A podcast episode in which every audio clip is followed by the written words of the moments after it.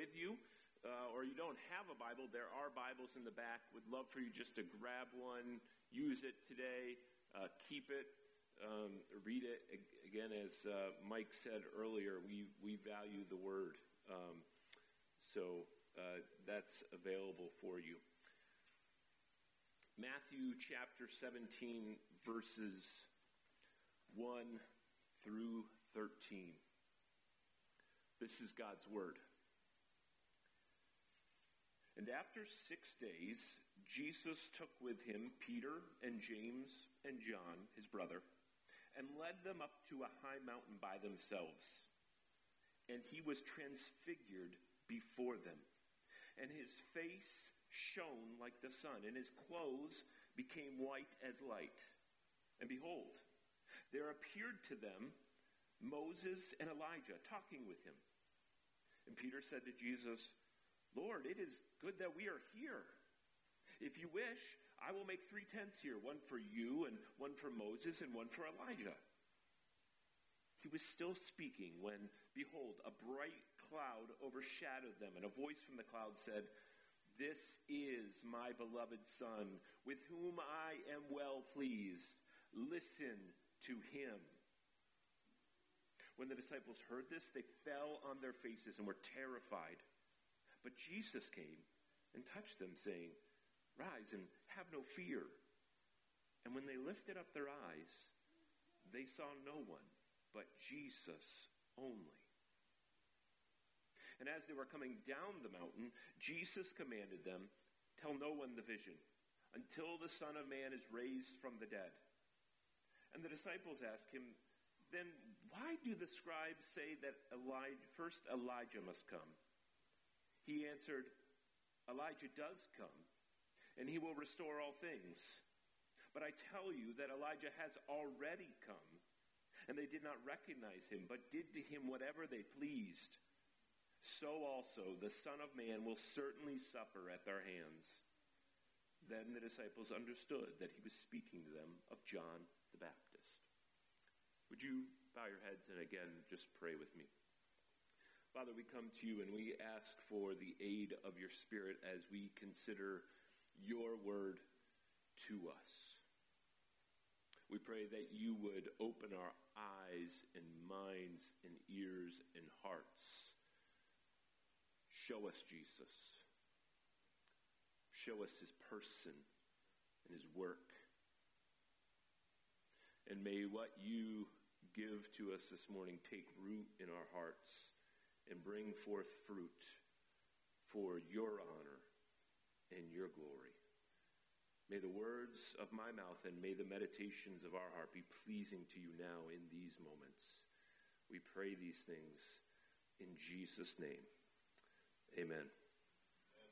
Well, it's December, and in a few weeks, uh, my family and I are going to pile into what we like to call the Silver Bullet. I don't know if you've ever seen it parked out front.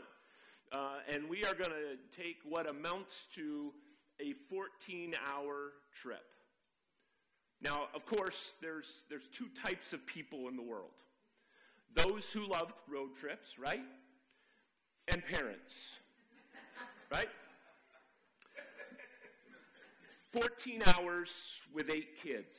Let me just do, do the math for you. Uh, for those of you who don't have kids, that's close to 14 hours of discontentment. Right? I know who the parents are. There's 14 hours of this need, and then that need, and then that need, and then that need. There's 14 hours of hunger and thirst, the likes of which the world has never seen before. Right? There's 14 hours of almost continual need to stop the silver bullet and get out and use the restroom. 14 hours. Kind of, be honest, kind of sounds like misery to me. But we'll make our way through those 14 seemingly endless hours because at the end of those 14 hours will be grandma and papa. And then it'll be like those 14 hours never happened. In that moment when the door pops open and hugs are just exchanged and smiles beam and love is shared. If Grandma and Papa's house were not at the end of those 14 hours, uh, I might be tempted to just take an early exit off the road into a ditch with the silver bullet, right? Grandma and Papa's house are the, the telos, they're the goal of those 14 hours. And, and all that we have to endure in those 14 hours. And the promise of her smiles and her hugs and her loves and her attention are what gets us through those 14 hours. There, there's a payoff, there's joy at the end of it all. Right?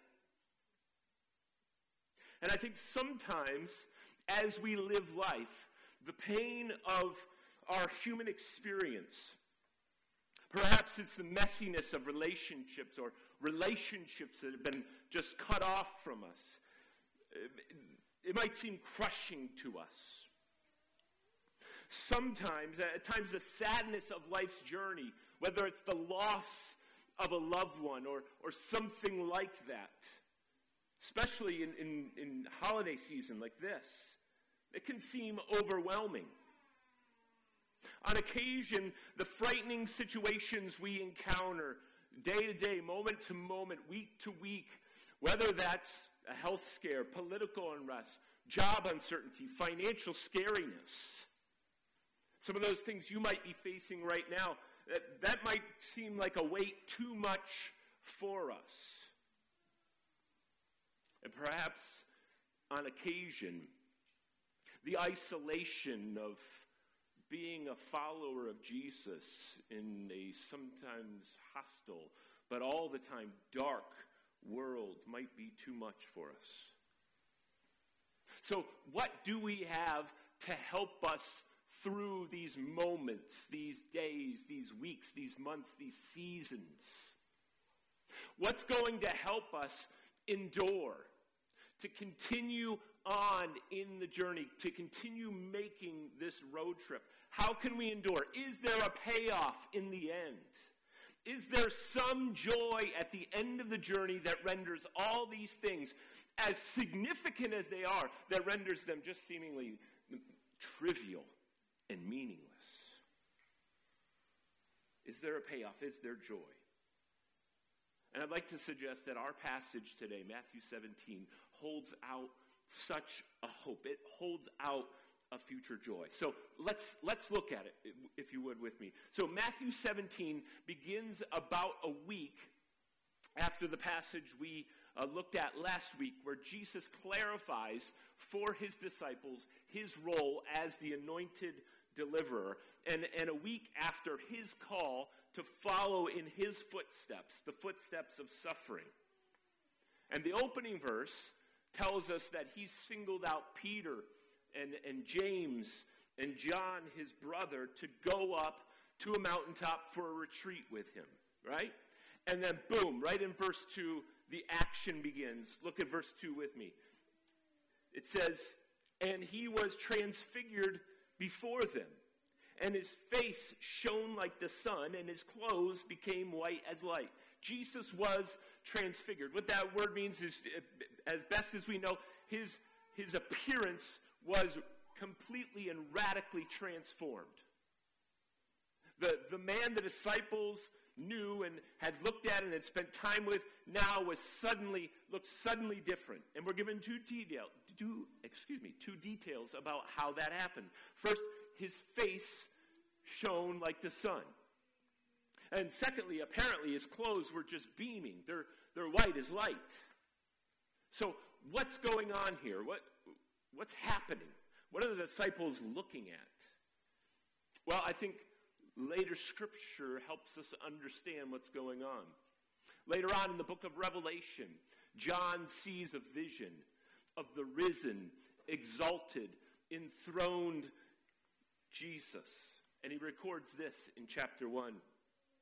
He said, Then I turned to see the voice that was speaking to me. And on turning, I saw one like a son of man, clothed with a long robe, with a golden sash around his chest. The hairs of his head were white, like white wool, like snow. His eyes were like a flame of fire, and his voice was like the roar of many waters. In his right hand he held seven stars. From his mouth came a sharp two edged sword, and his face was like the shining sun in full strength. Right? John seeing a picture of the resurrected Christ, the, the enthroned, exalted Lord.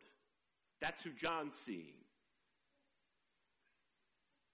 In Hebrews chapter 1, verse 3, the pastor, the writer there, tells us that Jesus is the radiance, the bright shining reflection of God's glory.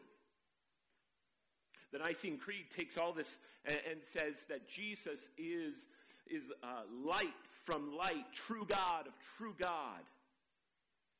Right? What Peter, James, and John were witnessing with the, with the shining face, with the beaming clothes, the, the whole transformation of his appearance was a sneak peek. Right? You go to the movies, you go to see this film, but before that film, you get little clips, you get a sneak peek of what's coming. You have something to look forward to. What Peter, James, and John are seeing is a sneak peek. Jesus' coming glory was being revealed to them on the top of this mountain. So, what, what the transfiguration foreshadows and teaches them is, is Jesus' resurrection, and not only his resurrection, but his return in glory. So, though Jesus' life and, and his ministry so far was, was marked and, and masked by his self humbling, though he took the appearance of a servant, Jesus was and is the glorious Son of Man who will rule and reign forever. That's what's happening. And in connection with this remarkable transformation, verse 3 tells us about something else mind blowing. Moses and Elijah appear. And verse 3 tells us they appeared talking with him, talking with Jesus. They're, they're chatting it up. Now, uh, of course, we all know, or, or most of us uh, may know, that Jesus or Moses was the great lawgiver of the Old Testament, right? He's responsible for writing Genesis, Exodus, Leviticus, Numbers, Deuteronomy. He, he took the commandments down from the mountain from God and gave them to the people. And Elijah, Elijah was a great reforming prophet. He was one of the first and, and perhaps one of the greatest prophets of the Old Testament. So Moses and Elijah appear talking with him and their, their appearance. Moses and Elijah, their appearance there with Jesus is meant to communicate to the disciples that Jesus' person, his work, his mission that he had just explained to them, his mission to suffer, is the fulfillment of their work. It's what their work had been uh, teaching about and pointing to all along. Jesus is the fulfillment of the law and the prophets. This is what the Old Testament was all, all about. Jesus is what is constantly pointed to as we read the Old Testament. In other words, the disciples were supposed to understand that what they were about to see wasn't some plan gone awry. Right? Uh, it, where the, the hero has some unexpected tragedy. No, no, no, that's not what's happening. His suffering and death was the culmination of the work and the writing and the preaching of these two men. His suffering was the culmination of the Old Testament blueprint. It was finally happening. The long awaited plan was unfolding before their eyes. I think this teaches us really something quite basic, something quite simple. Is that when we open the Old Testament and we begin to read, we should read the Old Testament in light of Jesus. As David Murray, Murray uh, an Old Testament scholar, his book suggests when we read the Old Testament, we should see Jesus on every page. Or uh, some of you have the Jesus Storybook Bible in your homes, and as that book rightly points out, every story whispers his name. Right? Whether we're reading about a prophet, or we're reading about the priests, or we're reading about the kings. We see all the detailed prescriptions for the sacrifices, the purity, and what kind need to be offered. We read about the tabernacle and the temple. We read the law. What are we reading? The revelation of Jesus' coming glory. It all points to him. So we should ask, as the New Testament writers did, how does this passage help me understand the person and work of Jesus? What does this say about my need for him? But the question is, why did Jesus take his disciples up on the mountain, these three specifically, to see this event? Well, I hinted at it before, but it was so the disciples would know that this wasn't merely some teacher who was getting caught up in a uh, political or perhaps a religious struggle, only ending up in his death on a cross. Jesus showed them his glory so that they could be encouraged in the coming days. Because in the coming days, he was about to endure the most gruesome suffering that anyone had endured. He was about to bear the sins of the world. He was about to endure mockery and scorn. He was about to be dehumanized by both religious and political leaders to the, uh, and ultimately, it seems, destroyed in his crucifixion from all outward appearances. And he reveals his future glory now to these disciples so that when they see this, they know that darkness has not overcome the light. He revealed his divine majesty to them so that they would be assured he wasn't some helpless, powerless victim. He gave them that sneak peek of his majesty so they would be strengthened for the journey. A journey that was tiresome, filled with trial, hardship, and suffering that they were just about to endure when they stepped off the mountain and headed towards Jerusalem.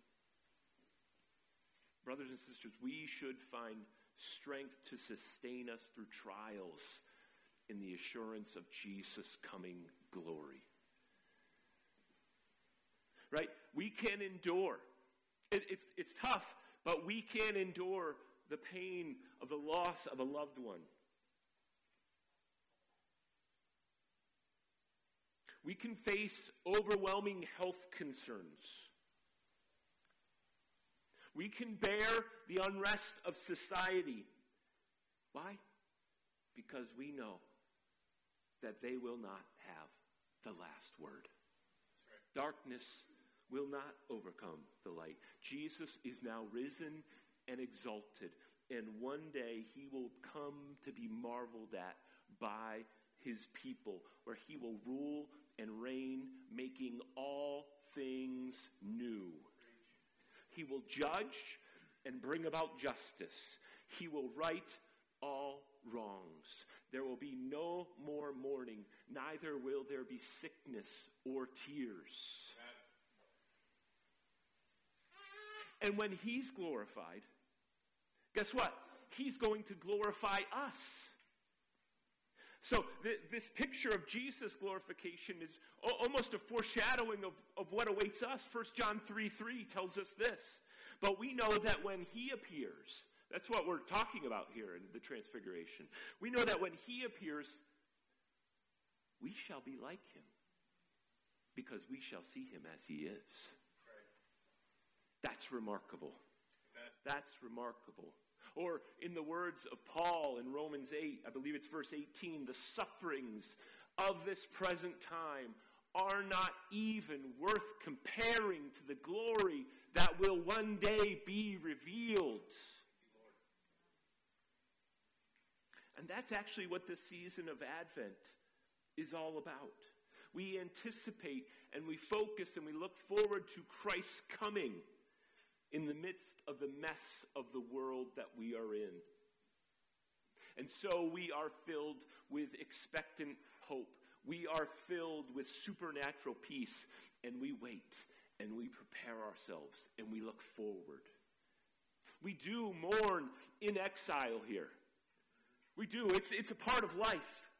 But we rejoice knowing that Jesus is the glorious King exalted for all eternity. Amen? The prospect of glory enables us to endure our present grief. Now, the disciples have just seen something remarkable, and, and Peter is rightly overwhelmed by what he's seen. I mean, who wouldn't be?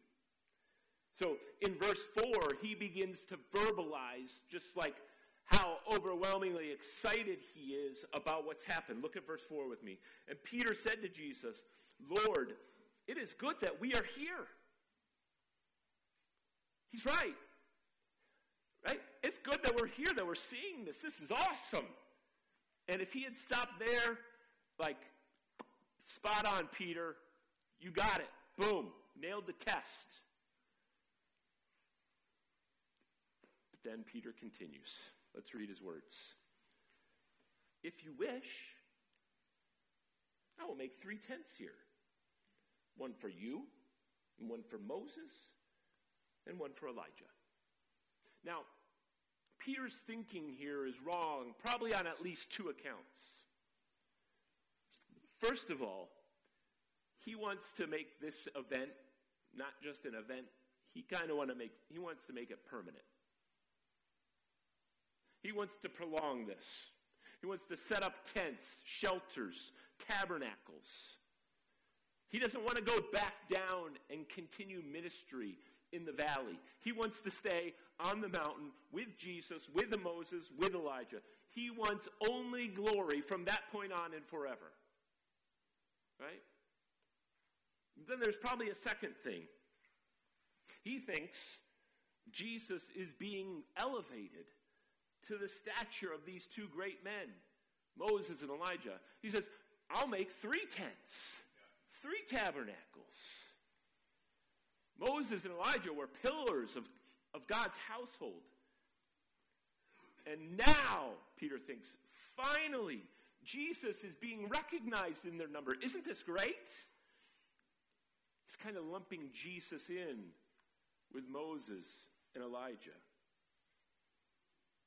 Wrong. wrong again. And we know he's wrong. Because in the midst of, of all this, these thoughts that he has, what happens? The Father, God the Father, interrupts Peter. Look at verse 5. Says, he was still speaking, right? God's like, I'm not letting this go on anymore. He was still speaking when, behold, a bright cloud overshadowed them, and a voice from the cloud said, This is my beloved Son, with whom I am well pleased. Listen to him. The Father jumps on to Peter's blabbering as if to say, Enough! Stop, stop, stop, stop. Don't go any further. You're not getting it. And notice how the Father speaks about Jesus in correcting Peter's misconceptions in verse 5. He calls him my beloved Son. Now, this isn't just some nice, like, hey, daddy, son.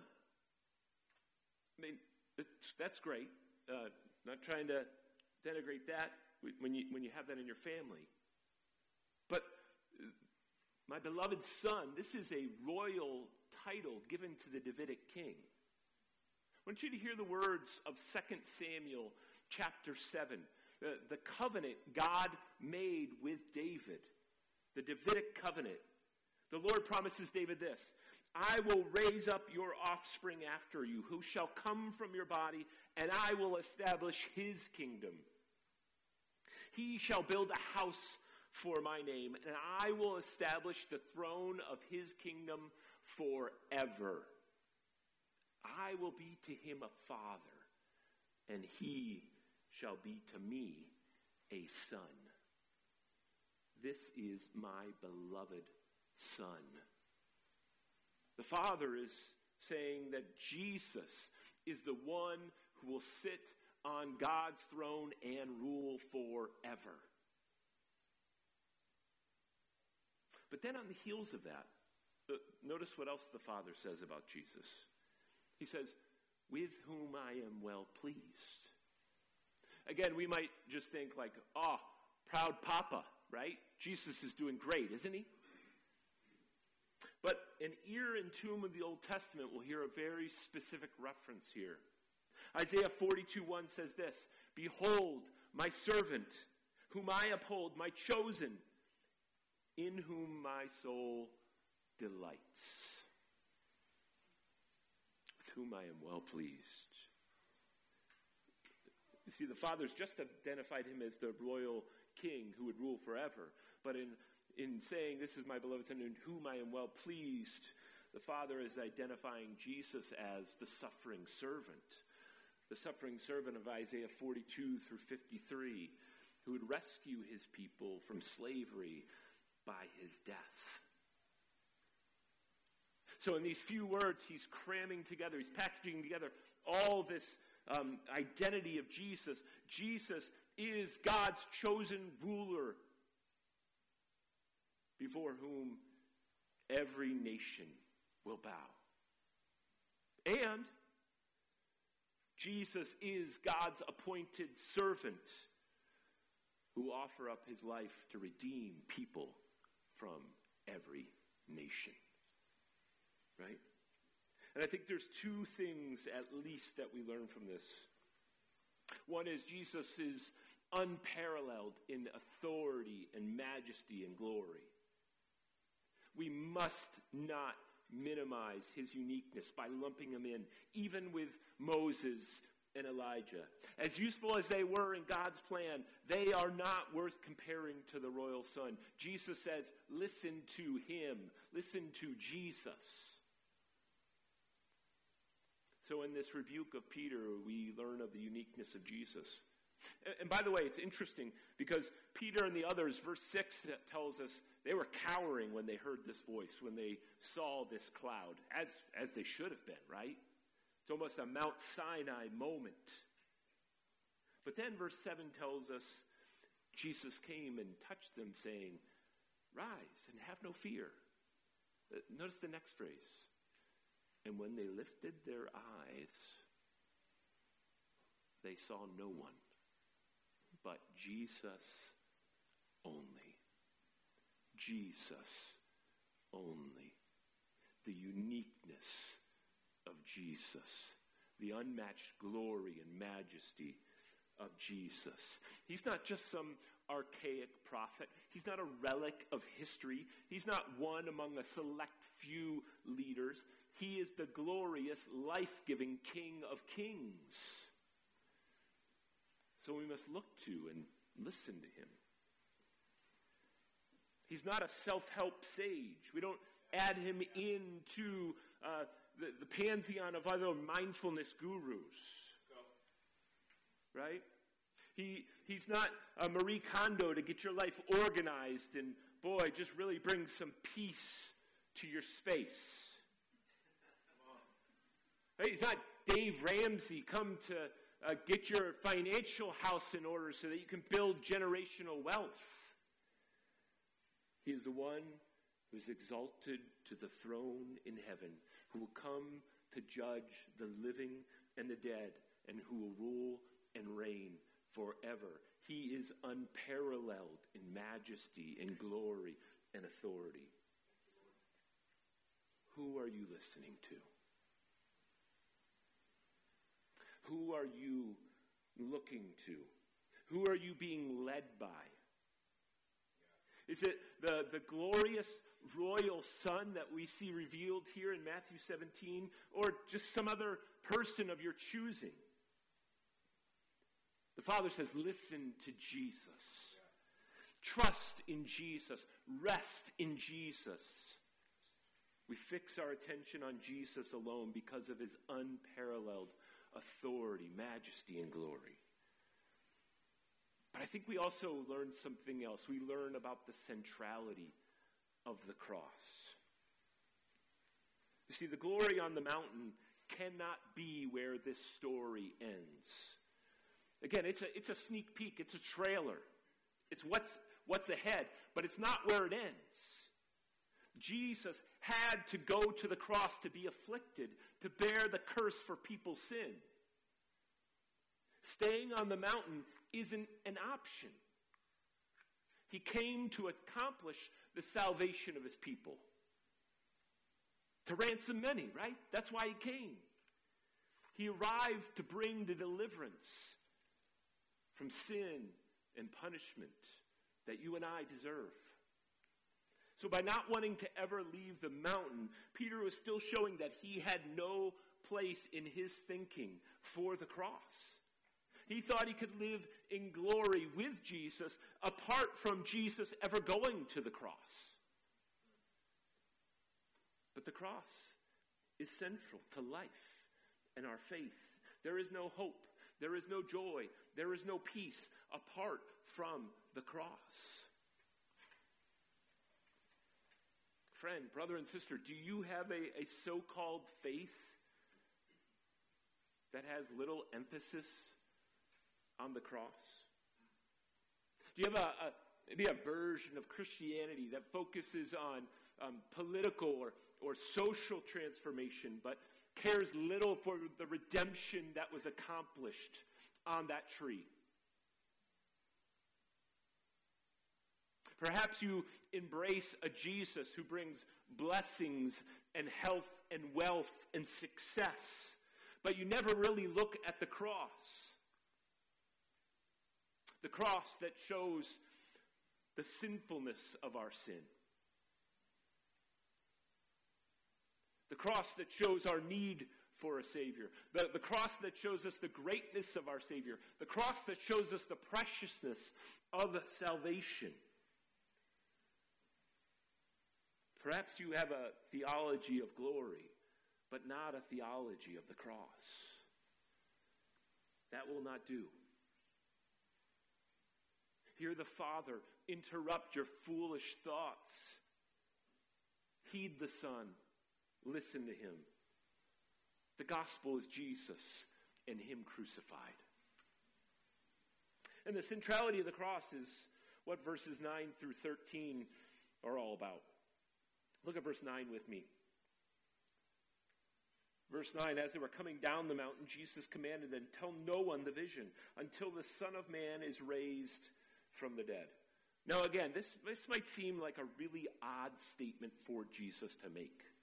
I mean, don't Jesus, like, isn't by definition a disciple of Jesus somebody who tells about his glory and majesty?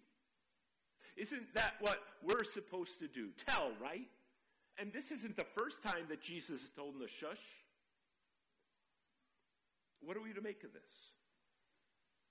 Well, again, by this command to silence, Jesus is telling them that no one can understand him. No one can understand him apart from his death, his burial, and his resurrection. His miracles and his teachings are not, are not enough. If you, if you only embrace Jesus' teaching, if you only embrace his miracles, you don't get him. They're not enough. You can't understand him apart from what he came to do in his suffering, in his resurrection. No matter how highly you esteem his teaching, no matter how great you think his miracles are. So he tells them, Tell no one till this has all happened. Now, the disciples, you know, again, they're, they're confused. What's new with the disciples? Verse 10 says, the disciples ask him, uh, then why do the scribes say that first Elijah must come? Now, the disciples actually are maybe uh, doing some good thinking here. They're connecting the dots. They're students of Scripture. And what they're thinking about is Malachi chapter 4, the, the last chapter of, of our Old Testament. And there in Malachi 4, the closing verses, Malachi promises that Elijah will come again. And when he comes, he will transform things. Things will look radically different.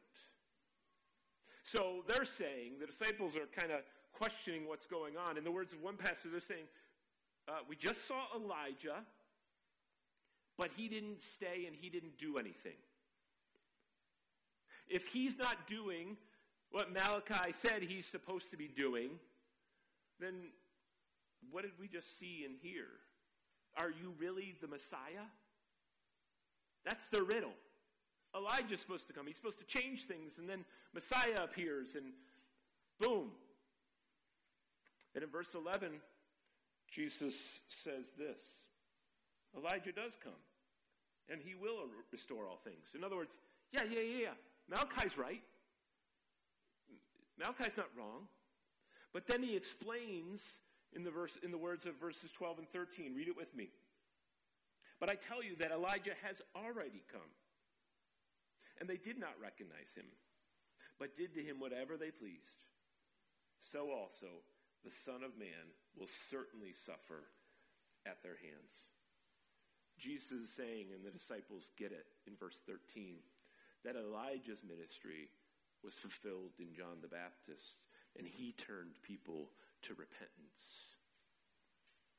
But they still put him to death. And that simply foreshadowed what would happen to Jesus the centrality of the cross. So, would Jesus reign in glory? Or would he suffer on a cross? Yes. Yes. It's not an either or, it's a both and. Jesus endured the cross and will reign in glory. In fact, his glory comes through the suffering. There's a long journey of suffering and misery that ends in glory. The crown comes through the cross. The path to glory, that road goes right by the cross. And those who embrace the cross will experience eternal glory. Some of us have looked for glory, glory, we've reached for glory by listening to, as one pastor put it, a tsunami of other voices. Right? We've listened to financial voices in hopes of achieving financial bliss here and now. We've listened to self care experts in hopes of achieving a, a, a, mental peace and stability here and now. We've listened to medical experts in hope of having health and safety and security right now. And we've listened to other voices, including our cultures, which offers unending sexual bliss here and now. But the Father calls us to listen to one voice. Listen to Jesus, the crucified Christ, who died the death of God's judgment for people's rebellion, and the coming King before whom every knee will bow. If you want to access this heavenly glory, embrace the cross. Trust in Jesus. Look to the person of Christ. Rest in what he's done. Look to nothing and to no one else. Embrace the cross to experience God's glory. Would you pray with me?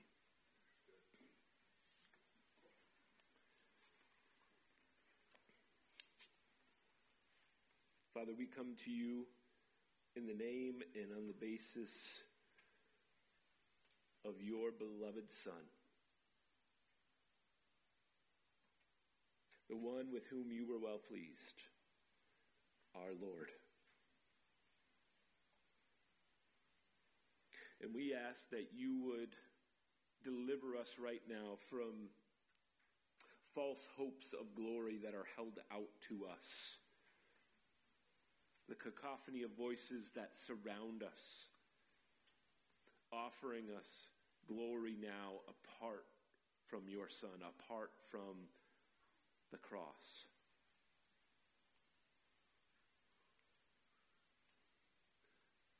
Show us how frail and foolish those voices are. and reveal your Son clearly to us. Make him precious to us. May we listen to him alone. May we trust in him alone. May we rest in him and no one else, nothing else. I pray for those who are here who may be seeking joy, maybe seeking peace, maybe seeking bliss apart from you. That you would convict them of their sin, their self directed ways, their rebellion. By your Spirit, give them new hearts and new life to trust in Jesus now. We pray these things in Jesus' name. Amen.